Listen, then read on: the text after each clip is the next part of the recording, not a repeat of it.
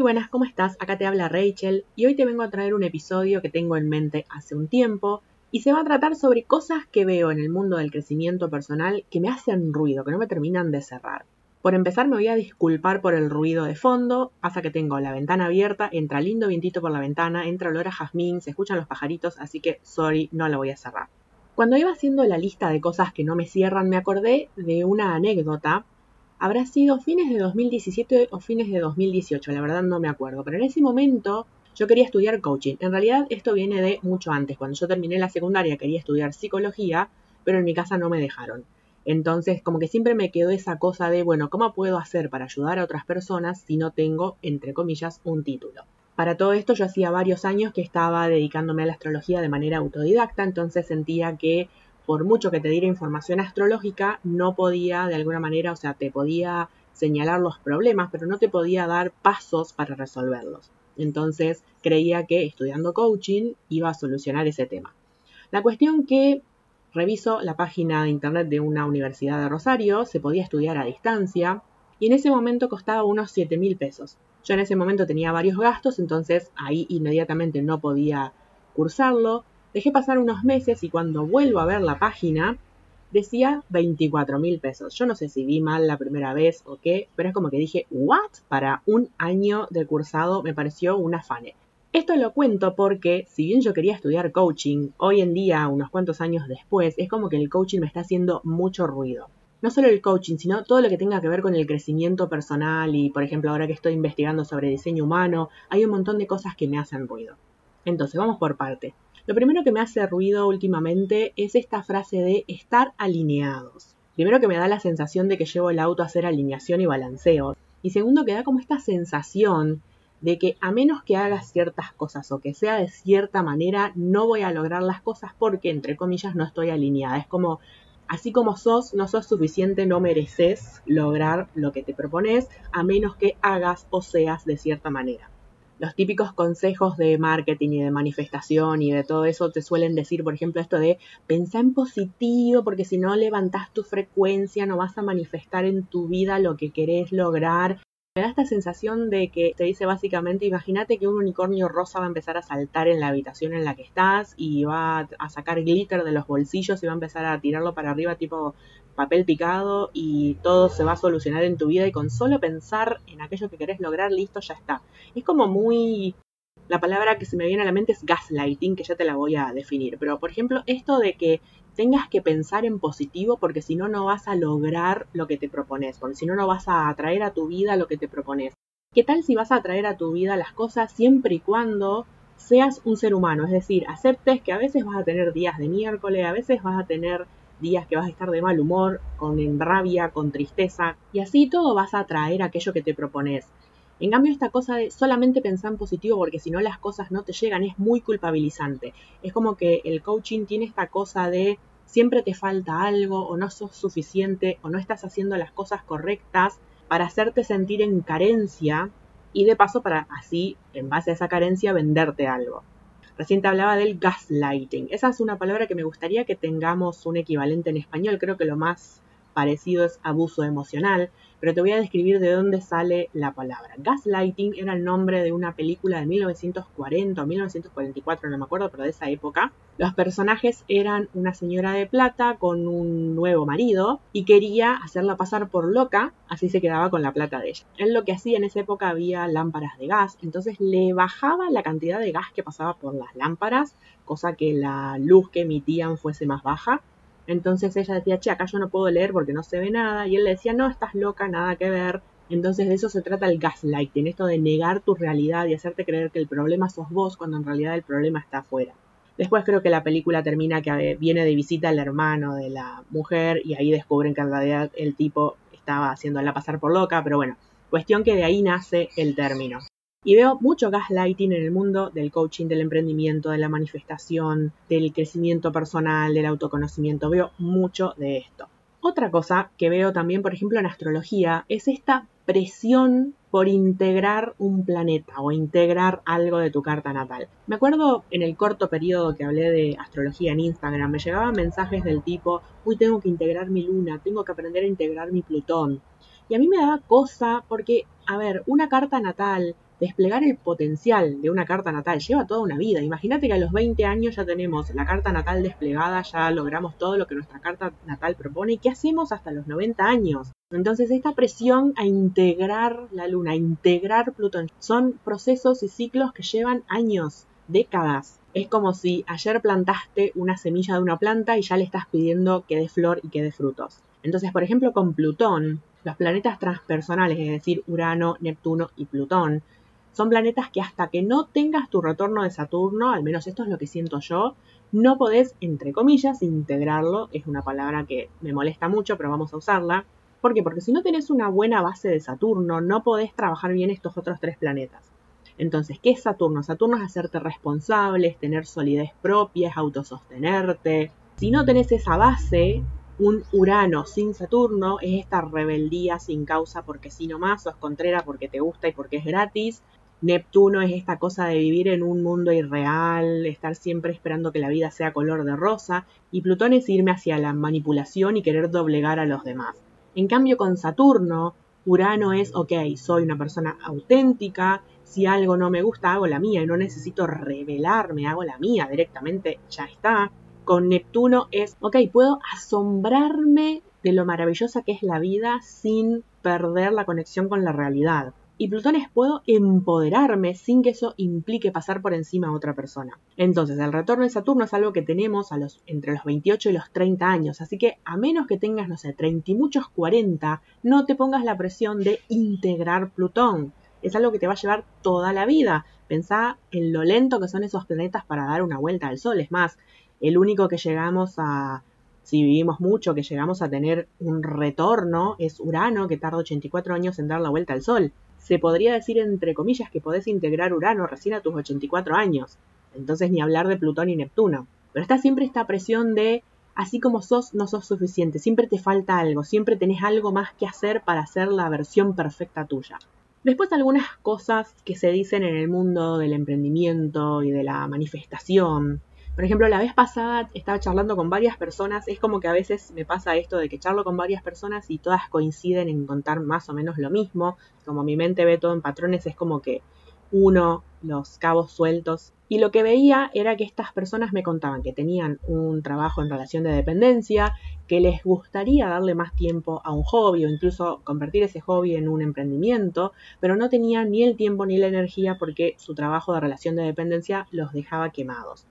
Y muchas veces en el mundo del crecimiento personal se ve esto de, bueno, vos dedicale tiempo, no sé, vas a trabajar de, no sé, de 9 a 6 o de 8 a 5 y cuando llegas a tu casa o los fines de semana le dedicas tiempo a tu emprendimiento. Y la cuestión es que a veces las personas no tienen la energía para crear esa realidad paralela, para salir de la ruedita del hámster. Están quemados, entonces a lo mejor le pueden dedicar muy poquitas horas a la semana a eso que les gusta y le va a llevar un montón de tiempo lograr salir de esa relación de dependencia que ya no quieren más. Yo que estoy en esa búsqueda de dejar mi trabajo en relación de dependencia y dedicarme de lleno a lo que me gusta, veo muchas veces en redes estas historias de empecé con mi emprendimiento y a los seis meses puedo renunciar a mi trabajo o renuncié a mi trabajo y me puse mi emprendimiento y enseguida empecé a hacer plata. Y no para todos es así de fácil. Entonces, cuando a vos no te sucede lo mismo que a esa persona, vos sentís que estás haciendo algo mal, que el problema sos vos.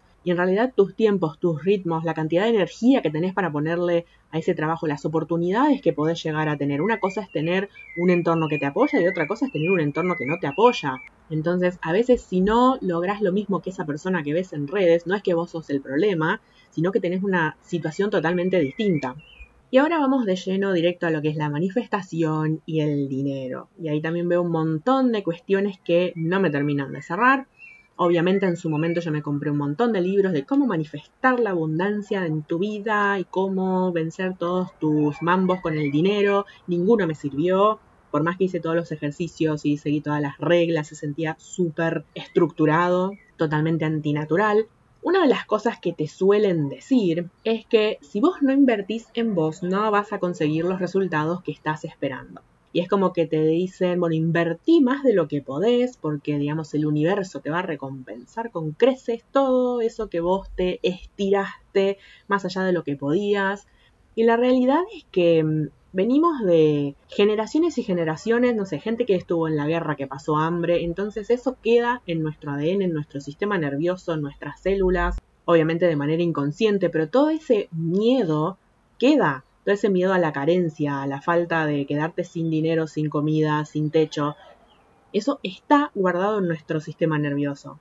Entonces, pedirle a ese sistema nervioso que ya está con un cierto nivel de estrés, por más que sea inconsciente, pedirle que salga de su zona de confort, que invierta más plata de la que tiene en un curso, en una membresía, en lo que sea, es generarle, no sé, un cortocircuito a ese sistema nervioso. Yo siento que si nuestro sistema nervioso está con miedo y con dolor, no está en la calma suficiente como para confiar que va, que la vida le va a brindar todo lo que necesita y que va a manifestar lo que desea. ¿Y qué pasa si a lo mejor no está preparado para afrontar lo que implicaría tener lo que desea. Por ejemplo, me acuerdo en una época una coach argentina que tiene un apellido que suena a caldito de sopa y la dejé de seguir un día que apareció en historias diciendo que sus clientas querían ser la número uno de toda Sudamérica en su industria y que querían tener lista de espera y a mí me dio ansiedad de solo escucharla. Primero que tener lista de espera es por un lado, no saber manejar tus propios tiempos y tus propios recursos, porque eso se puede arreglar con un curso online en lugar de un curso presencial. Y segundo, ¿por qué querés lista de espera? ¿Por qué mejor no tener la cantidad de clientes necesarios para cubrir tus necesidades? El tema es que esto también es algo que se da a entender en el mundo de la manifestación y el coaching, como que vos valés como profesional si tenés lista de espera y si tenés 500.000 personas, si ganás un montón de plata, entonces te dicen, porque hice seis cifras. En Estados Unidos tiene sentido que digan seis cifras, cinco cifras, siete cifras. Acá en Argentina, déjame de joder, seis cifras pueden ser cien mil pesos. Llegás a vivir un mes con eso. Entonces, cuando repetimos como loro lo mismo que hacen los yankees, siendo que no se aplica a nuestro país, me da bronca. Entonces, ¿cómo sería tener un negocio llevado de manera tranquila? que te cubra todas las necesidades y gastos y qué sé yo que vos tenés y te, digamos, te deje una ganancia extra, pero que no sea esta locura de tener gente en lista de espera, ser la número uno. Me daba, no sé, la, ansiedad que me agarró en el momento que yo estaba viendo esa historia fue tanta que inmediatamente la dejé de seguir a esta persona. Entonces, imagínate que mi sistema nervioso no esté preparado para, no sé, vamos a suponer que mi límite son 10 personas. Si tengo, no sé, 50 personas, el burnout que me va a generar atender a 50 personas cuando mi capacidad es para 10. No sé si me estoy explicando digamos, primero tendrían que enseñarnos a calmar nuestro sistema nervioso y recién después a manifestar. Pero la parte del sistema nervioso no te la enseña nadie. Ahora en inglés está surgiendo esto que se llama Nervous System Regulation, o sea, regulación del sistema nervioso. En español todavía no hay información de eso, como siempre, los latinos llegando tarde a la fiesta, pero es algo que recién ahora va apareciendo después de que un montón de gente se quemó con todos estos consejos de coaching y quedó, no sé, con el sistema nervioso frito. Ahora, otra cosa que me hace ruido cuando escucho hablar de manifestaciones es esto de, ¿qué pasa si no es el momento de manifestar? O si eso que estoy deseando en realidad no es mi destino. Es como que me suena esto de manifestar lo que querés, es como forzar a la vida a darte lo que vos querés y que a lo mejor no es lo que realmente necesitas. A ver, imagínate que yo quiero manifestar una casa y la quiero manifestar de acá seis meses. ¿Qué pasa si el right timing, o sea, el perfecto momento para que yo tenga mi propia casa no es ahora dentro de seis meses, sino dentro de, no sé, cinco años? Las historias de manifestación que vemos es, en una semana conseguí lo que quería, en tres meses conseguí lo que quería. No vemos esto de, mira, me llevó diez años porque, bueno, me llevó en el momento que me tenía que llegar y no cuando yo quería. Y cuando me refiero a esto de que a lo mejor no es mi destino, me acuerdo en astrología, cuando estaba estudiando astrología en una escuela, nos dieron el ejemplo de una carta natal, que era de una chica que ella a toda costa quería ser madre. Entonces en distintos momentos de su vida ella trató y pasaba de todo, que la pareja no quería, que perdía el bebé. ¿Qué pasa si eso que yo quiero lograr en realidad es algo que no es mi destino lograr? Esta chica cuando llegó a los 40 y muchos se dio cuenta que en realidad lo de ella no era ser madre biológica, sino que ella puso una especie de camping para, con actividades para niños y era como esta cosa de trabajar con niños pero no ser madre. Entonces, ¿qué pasa si yo trato de forzar algo pero que en realidad no es lo que está destinado para mí? Y esto lo digo a riesgo de irme hacia el lado wishy-washy de que nuestro destino está escrito. Pero ¿qué pasa si aquello que yo estoy tratando de manifestar en realidad no es para mí? Después, un poco de la mano de lo que te decía al principio, esto de invertir más de lo que podés. Me acuerdo en una época que yo seguía a una persona que tenía unos cursos bastante caros y ella salía diciendo que, bueno, si estás listo o lista para participar de mis cursos, si me decís que no tenés plata es porque en realidad no estás listo, si estás listo la plata va a aparecer. Y después al rato compartía el mensaje de alguien que decía, ay, sí, yo no tenía la plata y no esperaba cobrar un trabajo y mágicamente cobré ese trabajo y ahora tengo la plata para ir a tu curso. Ella decía, ay, viste, viste que cuando tiene que ser está y todo te llega y todo te sale. Eso me parecía súper manipulativo y súper abusivo. Porque, a ver, obviamente que esta persona tiene derecho de cobrar lo que sienta cobrar, porque, bueno, tiene gastos y no puede vivir del aire. Pero si realmente lo que te importa es ayudar a las personas, no sé, tener un sistema de becas. Cada, no sé, cada 10 o 20 personas que se anoten a tu curso, hacer al número 21 una reducción o que pase gratis o que te haga algún tipo de intercambio, no sé, dale la posibilidad a la gente que realmente no tiene plata de sumarse a tus propuestas. Y esto va de la mano con otra cosa que, bueno, no sé si escuchaste esa serie de episodios que estoy haciendo ahora sobre diseño humano. En la introducción hice un comentario que no sé si se entendió, voy a ver si acá lo puedo explicar mejor. Yo tengo ahí como una cosa medio como encontrada sobre el tema de dar material gratis o dar solamente lo básico y si querés más, pagame. En el sentido de que los latinos somos muy de dar las miguitas básicas y si querés más, pagame. Pero los anglosajones, sigo mucha gente de Estados Unidos o de Inglaterra, Europa, Australia, ellos son muy de dar un montón de información gratuita, o sea, información profunda, gratuita, cosa que vos digas, che, si esta persona me está dando esto gratuito, ¿qué será lo de pago? O sea, lo de pago debe ser fabuloso.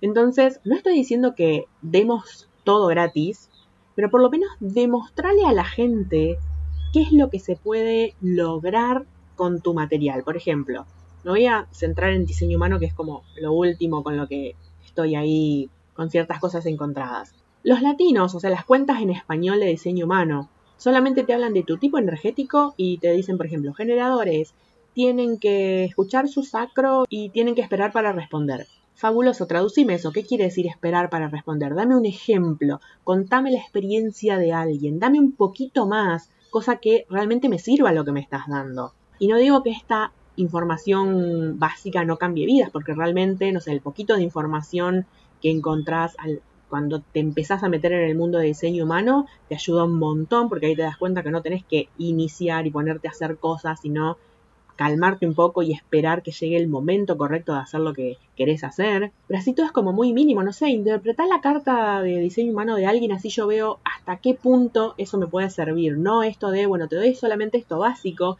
y después si querés aprender más, vení y pagame un curso que sale el, lo que te sale un mes de alquiler. Yo soy muy fan de que el conocimiento llegue a todo el mundo. ¿Qué pasa si alguien realmente no lo puede pagar pero lo necesita? Y esto yo lo digo porque en su momento, cuando yo tenía, no sé, 23, 25, yo en ese momento no tenía un centavo. Primero porque era estudiante, así que no tenía un peso a mi nombre. Y después porque había renunciado a mi trabajo sin algo en vista. Y bueno, entre por mil cosas que pasaron, pasé varios años sin trabajo. Entonces no tenía un centavo. Y en ese momento yo necesitaba algo que me diera una mano. Fuese terapia, fuese un curso de algo es como que se da por sentado de que nadie la está pasando mal. Y hay algunos casos en que sí, realmente la gente la está pasando mal. Entonces, ¿por qué no le damos una mano a esa persona que realmente precisa aquello que vos estás ofreciendo? Porque a lo mejor la persona que tiene la plata para pagarlo ya tiene unas cuantas cosas resueltas y no es quien realmente lo precisa. Sin caer en la, una palabra que odio, la palabra privilegios. Detesto esa palabra porque pareciera que está mal que a vos te va mejor que otra persona. Pero digamos, si vos estás en un nivel de la escalera, ¿no estaría bueno que estires la mano y le des una ayudita a la persona que está en el escalón de abajo para que también pueda subir al escalón que estás vos? No sé, contame vos qué pensás de esto porque a mí es como que me hace mucho ruido esto. Pero es como que lo tengo muy claro en mi mente y me cuesta expresarlo, así que no sé si se está entendiendo a dónde quiero llegar. Y por último, otra cosa que se ve mucho en el mundo de, digamos, de estas personas que te ayudan, entre comillas, a ser tu mejor versión, es esto de contarte cuánta plata hicieron, o como vi la vez pasada en una cuenta que entro cada vez que necesito enojarme, la dejé de seguir hace un tiempo porque realmente me sacaba de las casillas y cada tanto entro a ver qué es lo que anda haciendo esta persona y bueno, me enojo otra vez. Pero bueno, la vez pasada entré a curiosear y tenía un post que me choqueó mucho porque decía, bueno, ¿cuánta gente había pasado por su página? ¿Cuánta gente se había anotado sus cursos? ¿Cuánta plata había reinvertido en sí misma? Y eran unos cuantos dólares. Entonces, ¿por qué pones esa información? ¿Para justificar el precio de tus cursos? a ver, yo no te pedí que estudies lo que estudiaste para después enseñármelo. Es como que yo venga y les diga a ustedes, miren gente, yo invertí un montón de plata estudiando astrología, así que ahora la tengo que recuperar, así que les voy a cobrar tanto para amortiguar lo que gasté en mi curso de astrología cosa que no puedo hacer por colgada, porque al principio ya ni me acuerdo cuánto pagaba la cuota y al final terminaba pagando unos 8 mil pesos por cada módulo de tres meses, así que cero idea de cuánto tengo que amortizar. O sea, yo primero lo estudié para mí, porque me gustaba a mí.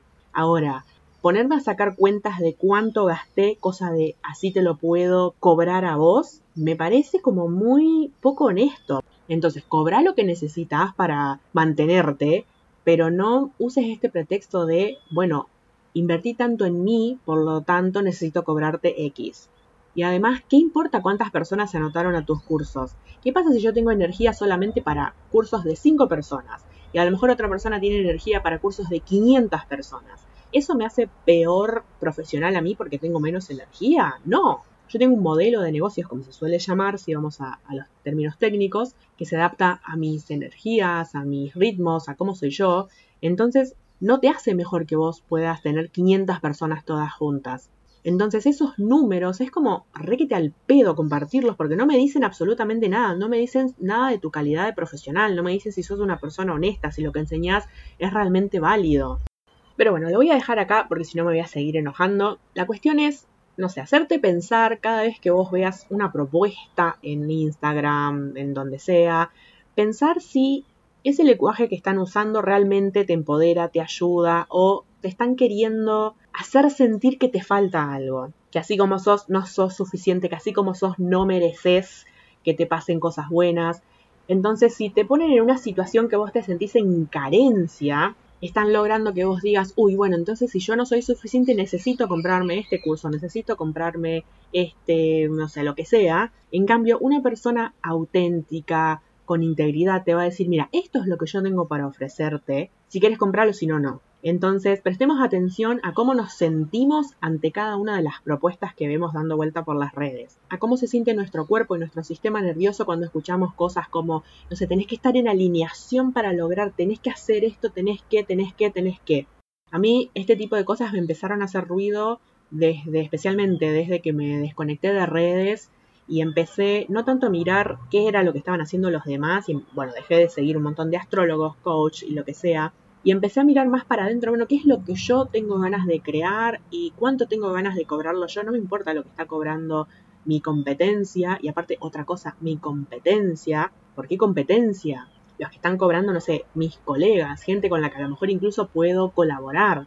Pero bueno, esto a lo mejor se entiende un poquitito mejor cuando en su momento hable de la puerta 45 en diseño humano, que tiene mucho que ver con compartir y colaborar en lugar de competir, con darle una mano a aquella persona que está más complicada que nosotros, con que el conocimiento llegue a todo el mundo y realmente empodere a la gente y la haga autosuficiente en lugar de dependiente para que todos tengamos un futuro mejor. Entonces, bueno, a lo mejor ahí se va a entender a dónde quiero llegar. Espero que haya quedado más o menos claro qué es lo que quiero explicar y traer a la vista con todo esto que hablé hoy. También espero que no se haya escuchado mucho de fondo el ruido, no sé, del tránsito. Sí, me acuerdo que se escuchaban unos cuantos pajaritos, así que espero que con eso compense y me perdones por el ruido de fondo. Esto es todo por hoy, espero que te haya gustado. Si querés ayudarme a que esta información llegue a más gente, compartila, recomendala y yo súper agradecida. Y nos reencontramos en el próximo episodio.